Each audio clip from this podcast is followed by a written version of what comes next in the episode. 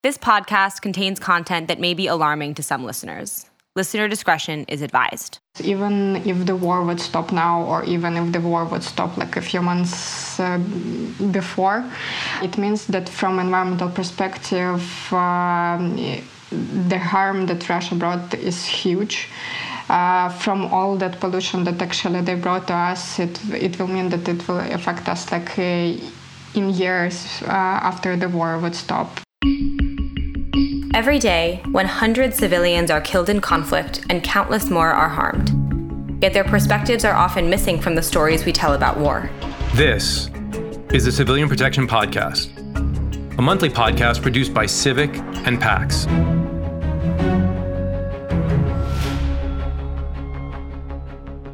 Hey everyone, this is Marc Garlasco, military advisor from PAX. And I'm Annie Shiel, Senior Advisor for the United States at Center for Civilians in Conflict, or CIVIC. Our organizations work in conflicts around the world to protect civilians caught in war. And in today's episode, we're returning to a conflict that we covered in season one the war in Ukraine.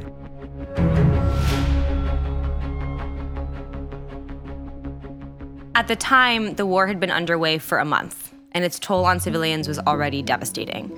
We spoke about civilian casualties, the staggering number of refugees and internally displaced people, about besieged communities that had lost access to essential services, and the overall sense of despair.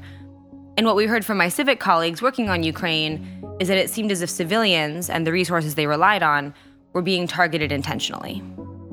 But as the conflict escalated, the reports of attacks by Russian forces um, that appeared to be um, directed at civilians areas multiplied.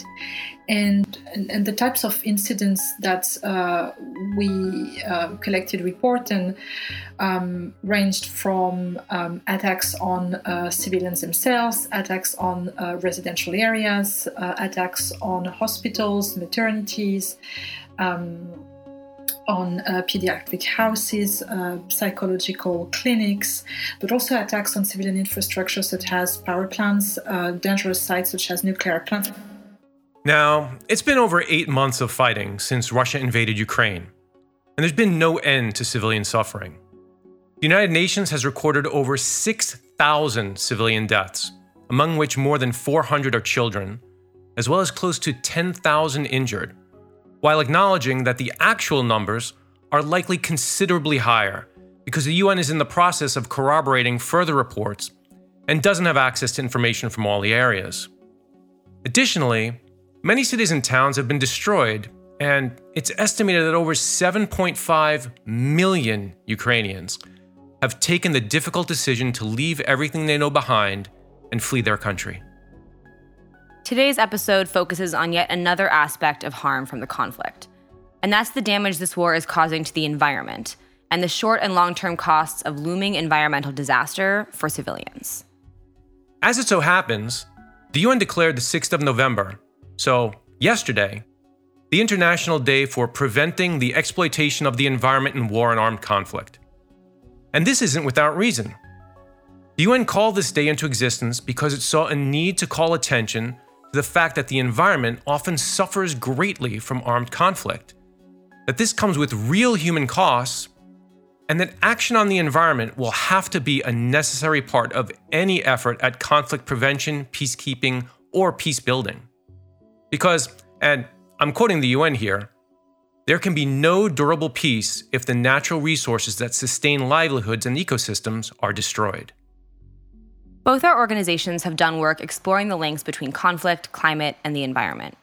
We know that climate change and environmental degradation can be both drivers of conflict as well as consequences of conflict, consequences that have serious long term repercussions for civilians and the resources that they need to survive. This episode, part one of our exploration of this topic, will focus on the latter by exploring how the Russian invasion of Ukraine and the ongoing war is impacting the natural environment both now and in the future, and what that will mean for people in Ukraine. To better understand this issue, my colleague Erin, a civilian harm researcher and part of our podcast production team, spoke to Yevgenia Zasiadko, a civil society activist in Ukraine who works on climate. Yeah, my name is uh, Zasiadko. I'm head of climate department in uh, uh, civil society organization, Ukrainian, it's called Center for Environmental Initiative Ecoaction, shortly Ecoaction.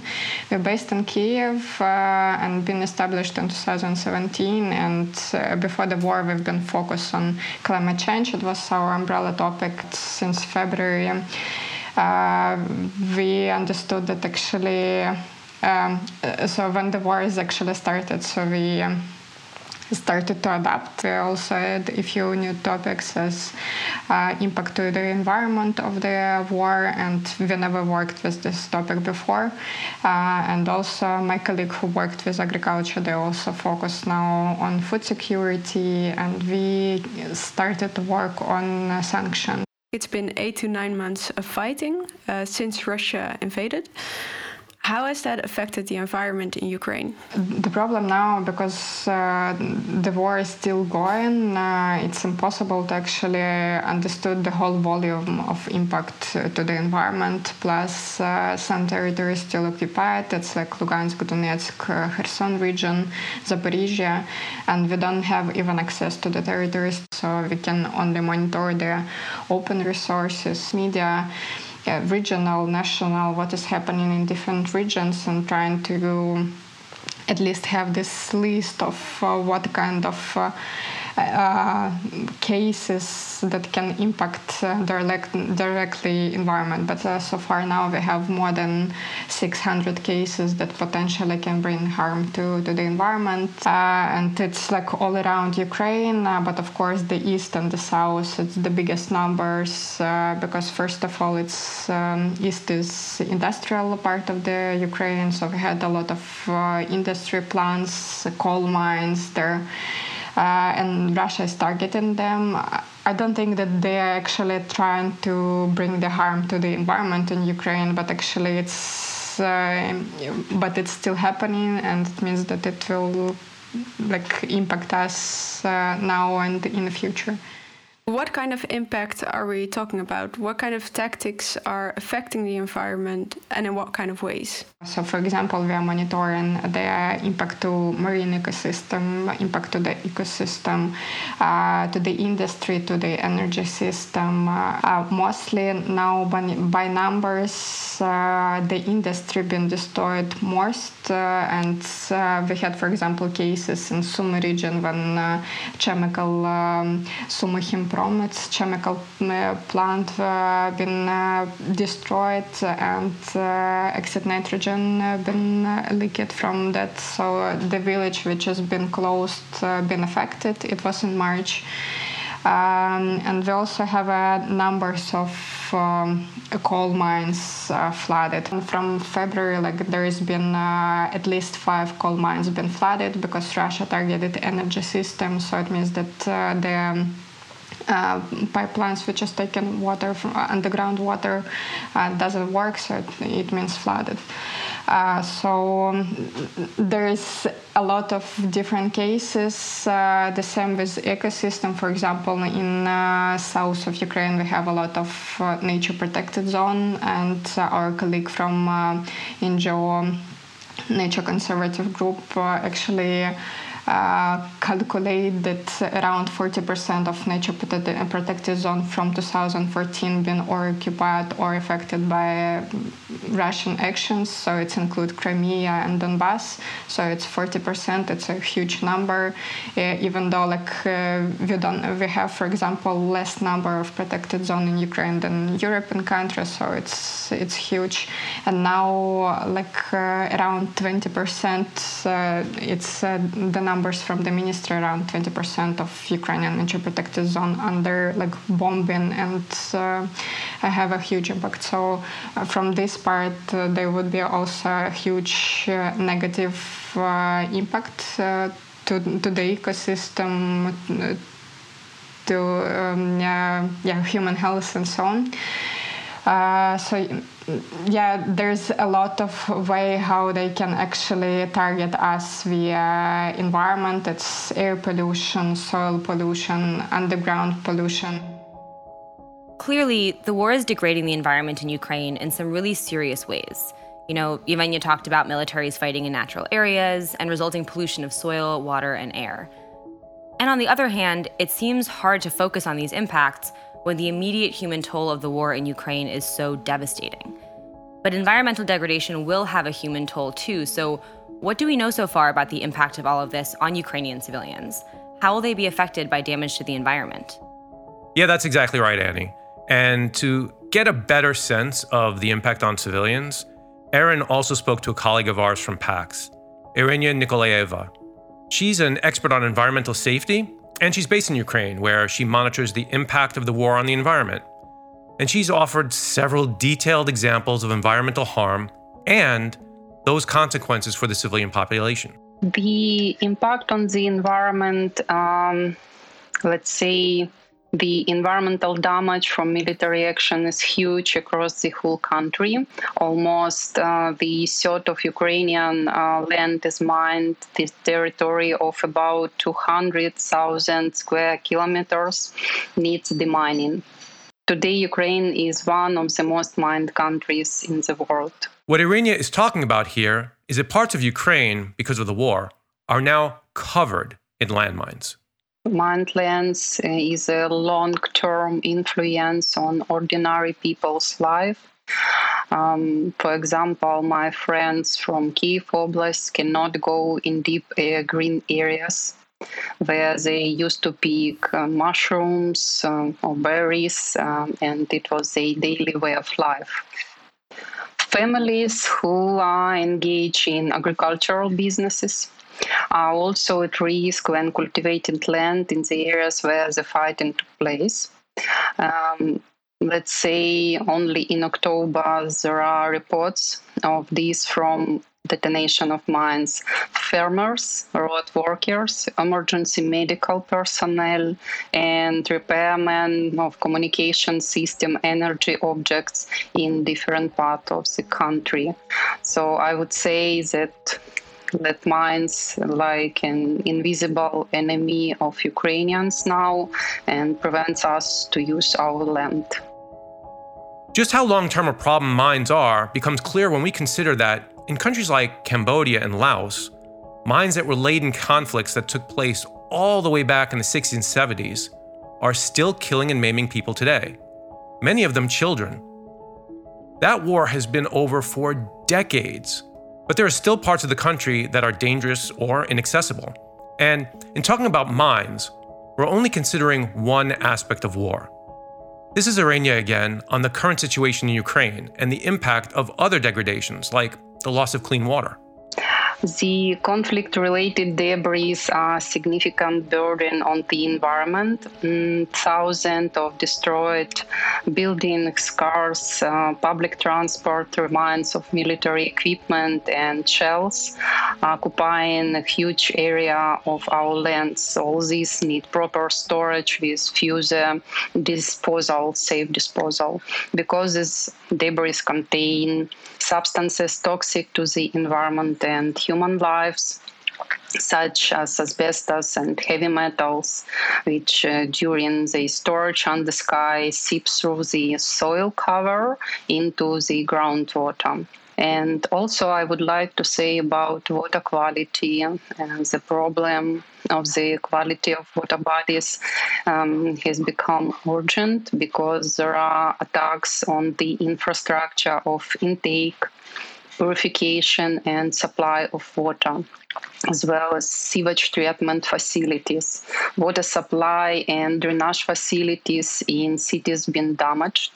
Uh, there is a problem of clogging with remnants of military equipment, pollution from fuel, explosives, and so on.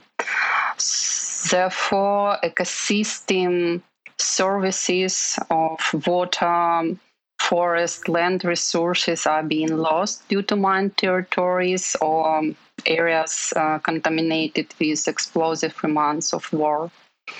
Uh, all these leads to the losses of biodiversity and ecosystems of Ukraine. Iryna also mentioned attacks on Ukraine's energy infrastructure as particularly concerning for civilians. The cut off power supply in uh, populated areas creates a humanitarian crisis when people don't have access to basic life supporting services like uh, clean drinking water, use of sewage service, heating system and uh, storage of food in refrigeration unit as well as there is no access to information and to service of public electric transport. One example is about uh, water quality.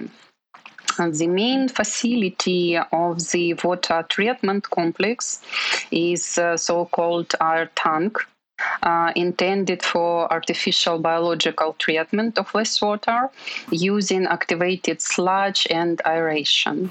If the power supply is turned off, the air supply is stopped, leading to the death of these microorganisms, and the sewage treatment uh, process just does not take place.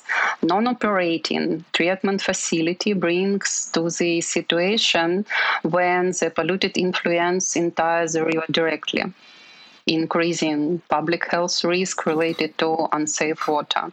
And here we are talking about waterborne diseases and even about epidemic situation. Are we already seeing the outbreak of diseases, or is that a worry for like something that will happen in maybe the weeks or months to come? We see epidemic situation in the um, Mariupol city it mostly related to the occupied territory where they don't have access to the clean water and uh, or even no water at all. And the most vulnerable uh, group of people is um, children under 15. Much of the degradation and resulting impacts on civilians that we see are by no means inevitable. Iryna described how they're a product of the ways in which the war is being fought. Are there other parts of the Russian military strategy or the way the conflict is being fought that are excessively harmful to the environment? The most destructive incidents damaging the environment are happening due to the use of explosive weapons.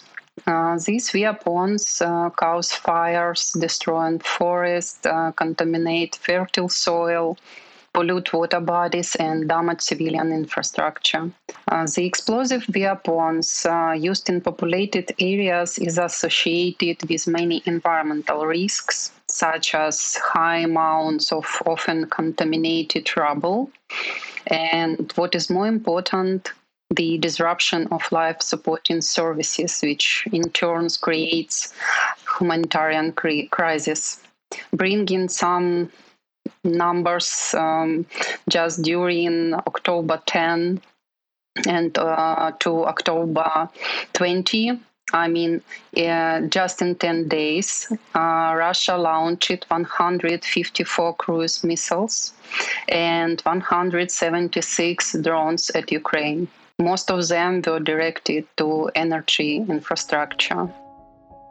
And this is just the damage and environmental and civilian harm that we already see happening in Ukraine. But the war continues, and people like Iryna and Yevgenia are watching with apprehension as even darker scenarios seem more and more likely to happen. There are big concerns about Russia damaging and targeting the Zaporizhia nuclear power plant, and the resulting potential nuclear pollution. The Russian occupied Zaporizhia nuclear plant in Ukraine has been increasing worries of an accident there. Families living close to Europe's largest nuclear facilities say they're living in fear. Here's Yevgenia again. Another impact uh, which is now not visible and didn't happen, and um, uh, nuclear pollution. Uh, Russia still occupied Zaporizhia nuclear power plant station. Zaporizhia, it's like almost uh, every week we had a news that uh, they bombing, they doing, even though they occupied that part, somehow like Ukrainian military are not there, so they're still targeting. So it, it means that nuclear pollution can happen like at any moment, and it will affect uh, like a huge territory. So experts saying if uh, Zaporizhia nuclear power plant station will explode. Uh, it means like second Chernobyl is happening with the difference that Zaporizhia is very close to, to the Black Sea. So it will also affect a lot um, these countries which is close. Plus, uh, like it could go to to Europe or it could go to Russia. It depends like where the wind would go. Uh, so um, uh, this another aspect which is like didn't happen, but actually it can bring like a huge harm to at least to, to the European continent. I don't know how, how how it's easy should be solved because like from Ukrainian side we can't go there and like we can't target such uh, facilities because it's just dangerous. Uh, so yeah, I don't know how, how, we are going to solve this problem. And plus, uh, like Kherson is now also occupied, and it's not far from the South Ukrainian nuclear power plant station. And actually, the Rivne, Rivne nuclear power plant station is very close to Belarusian border. Uh, where is also a lot of Russian troops. So yeah, we don't know how the situation can go and how it will end. In warning about the potential impact of damage to Zaporizhia, Yevgenia addresses an important point. Damage to the environment and the resulting impact doesn't respect state borders. What happens in Ukraine doesn't stay in Ukraine, so to speak. In fact, this is a point she would bring up throughout her interview. Uh, with a flood of coal mines, it means that actually it's not affecting only Ukrainian side, only Ukraine, but um, groundwater don't have borders. So it means that that groundwater actually went also to the Russia because it's very close and just with the borders. So actually, Russian people also been affected from uh, from affected territory on Donbass. So it's also have effect on them. And uh, what does it mean there? Flooded mines, it means that uh, there could be some radiation raised and uh, some chemicals can be also like, uh, numbers can be like raised uh, a few times more than it should be. Do you see other examples or do you have other concerns for uh, the fighting in Ukraine having impact beyond the borders of Ukraine itself? Another aspect is also marine ecosystem because uh, Black Sea and Azov Sea we are connected with a lot of many countries like Georgia, Turkey, Romania, Bulgaria, and uh, because of Russian uh, Russian actions, um, there even been some information that in Romania, if I'm right, they also saw dead dolphins uh, which has been uh, affected from all that mines that Russia left uh, in the Black Sea, and uh, the huge effect from, for example, that. The reconstruction of the Crimean bridge uh, that Russia established like a few years ago, it's actually already affect the marine ecosystem, and a lot of science told that Russia should not build that bridge because it, like, it would affect a lot yeah, negatively the ecosystem, but of course nobody listens. So now when it's um, yeah, targeting, even though it's from the military side, it's probably good because Russia using that bridge to bring like a uh, military support to attack Kherson. Uh, but from environment impact, it's actually would be have a huge effect. In talking about the Crimean bridge and it being targeted, Yevgenia is referring to an explosion that occurred on the 8th of October, which destroyed the bridge that connects Crimea, an area annexed by Russia in 2014, with Russia's rail and road network. It was used by Russia as a key supply route during the war.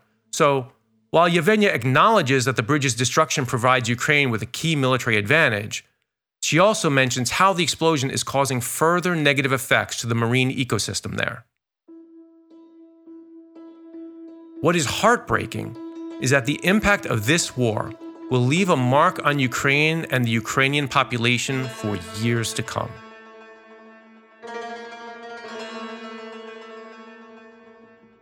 What we are saying now and why we are trying to bring attention to this topic, uh, because even if the war would stop now, or even if the war would stop like a few months uh, before, uh, it means that from environmental perspective, um, the harm that Russia brought is huge.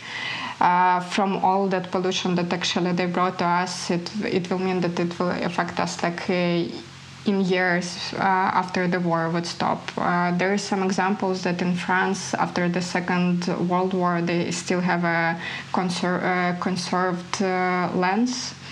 uh, just because there was like also uh, fights and the soil is still polluted, still polluted in 2020-22. so um, uh, that the Russia doing now, it means like um, in some cases, maybe in 50 or 60, 70 years, we would not recover. And it means that uh, it will impact us. One year of the war uh, takes 10 years of the demining. It's nobody can just say you how long it will take to recover, to restore, to rebuild the country after armed conflict. It depends on how Ukrainians are ready to take their responsibility.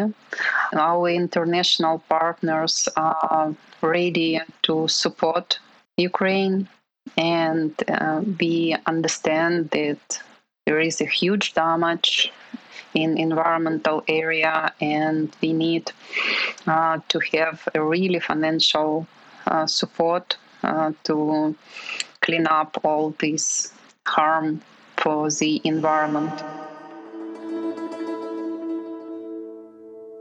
You know, listening to these interviews left me with just an overwhelming sense of sadness of how months of fighting, which is, is horrible in and of itself, will have an impact that lasts for years and, and even decades. And it's not just Ukraine, right? There are many places around the world where civilians are living with the devastating consequences of conflict, from the flattening of cities and homes to the kind of environmental damage that our guests talked about today. Damage that has a direct impact on populations' access to the resources that they need to survive and to live healthy lives. You know, just as an example, we might think that the Vietnam War is something of the past, but Tens of thousands of people have been killed by leftover landmines and other unexploded ordnance, which also leaves natural land unlivable. The use of Agent Orange and napalm by the US military has left a legacy of pollution, causing birth defects and cancer, and caused massive deforestation that altered the ecosystem in Vietnam. And the widespread use of explosive ammunition caused craters that contribute to soil infertility to this day.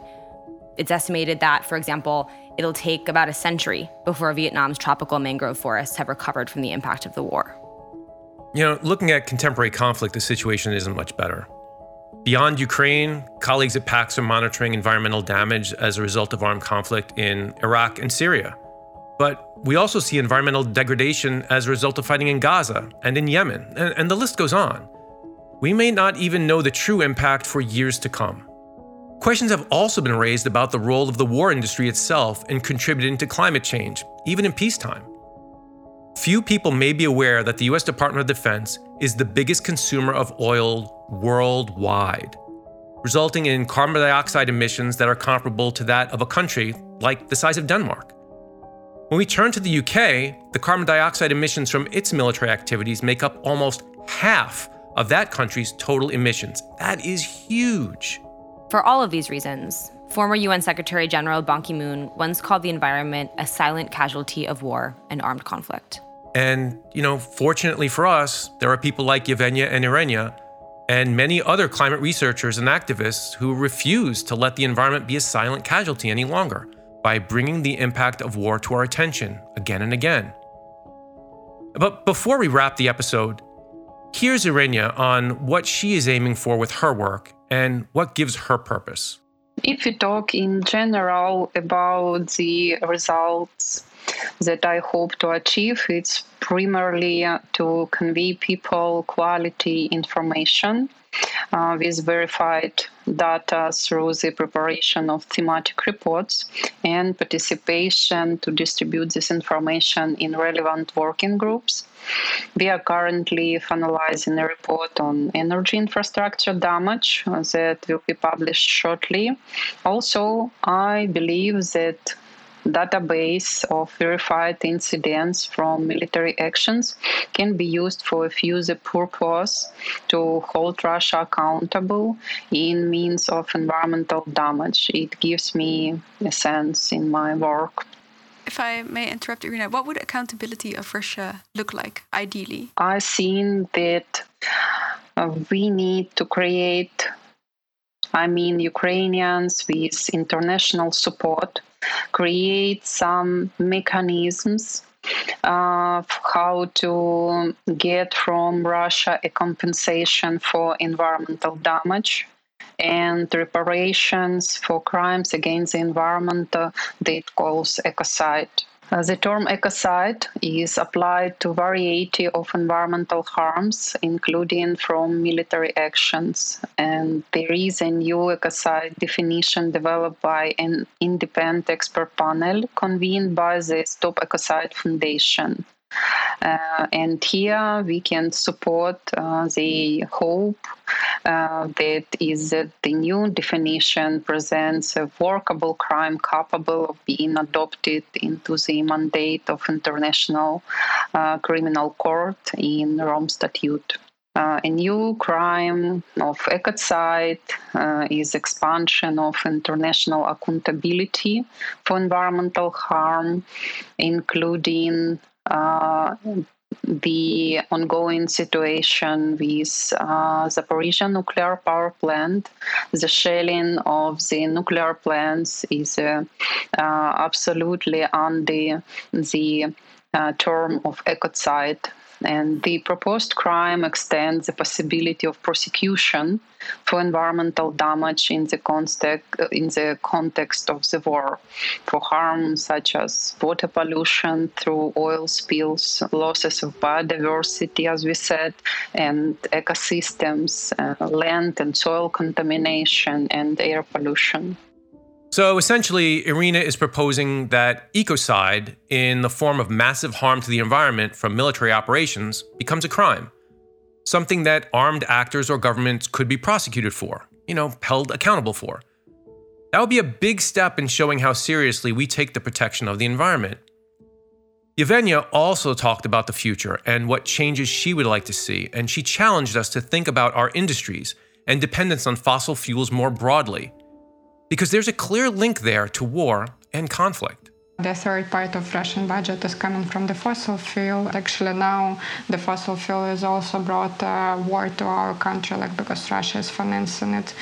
So it's almost the same amount that EU, for example, paid uh, for the fossil fuels to Russia. It's almost the same amount Russia needs per day for the army support, military support. So actually, even like um, individual civil uh, society in Europe and internationally reduce the consumption on fossil fuel depends on Russia. It, it can help a lot.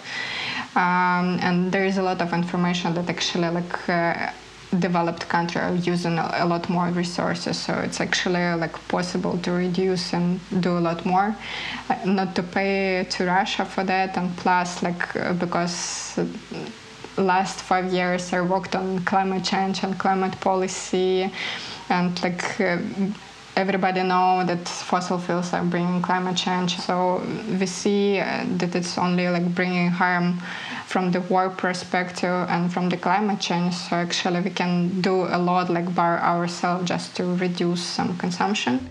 In fact addressing dependency on fossil fuels in general could be a driver for peace not just in ukraine but in other areas of the world too there is a lot of information that a lot of dictatorship regimes are depends on the fossil fuels. So um, reducing the consumption fossil fuels that can help to prevent future conflicts and war, not only in Ukraine but in other regions and countries too. So we need to think and uh, reconsider like how we live our life. And here at PAX, we're also working to gather more attention for the links between conflict, the environment, and climate, especially considering the impacts on civilian lives and livelihoods. Although international recognition has grown in recent years, international prevention, mitigation, and response efforts have continued to be decentralized, disjointed, and disparate. So, in the United Nations, for example, we're advocating for the establishment of a UN system wide environment, peace, and security agenda. This can lead to better and more systematic monitoring and data collection about environmental dimensions of armed conflict, which in turn can lead to improved and more sustainable mitigation and response measures. The environment should become part of conflict analysis. humanitarian initiatives, and peacebuilding programs. We further advocate that in talking about the protection of civilians, we also need to talk about the environment because, you know, as we have heard, civilians ultimately pay the price if the environment is harmed. And finally, Ukraine has shown that the UN needs to establish a rapid response mechanism so that we can react quickly in case of urgent environmental risks, like the ones to the Zaporizhia nuclear power plant.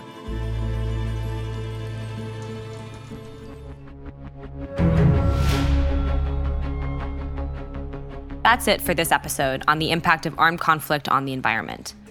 We'll explore the reverse how climate change can be a driver of conflict in part two, coming soon.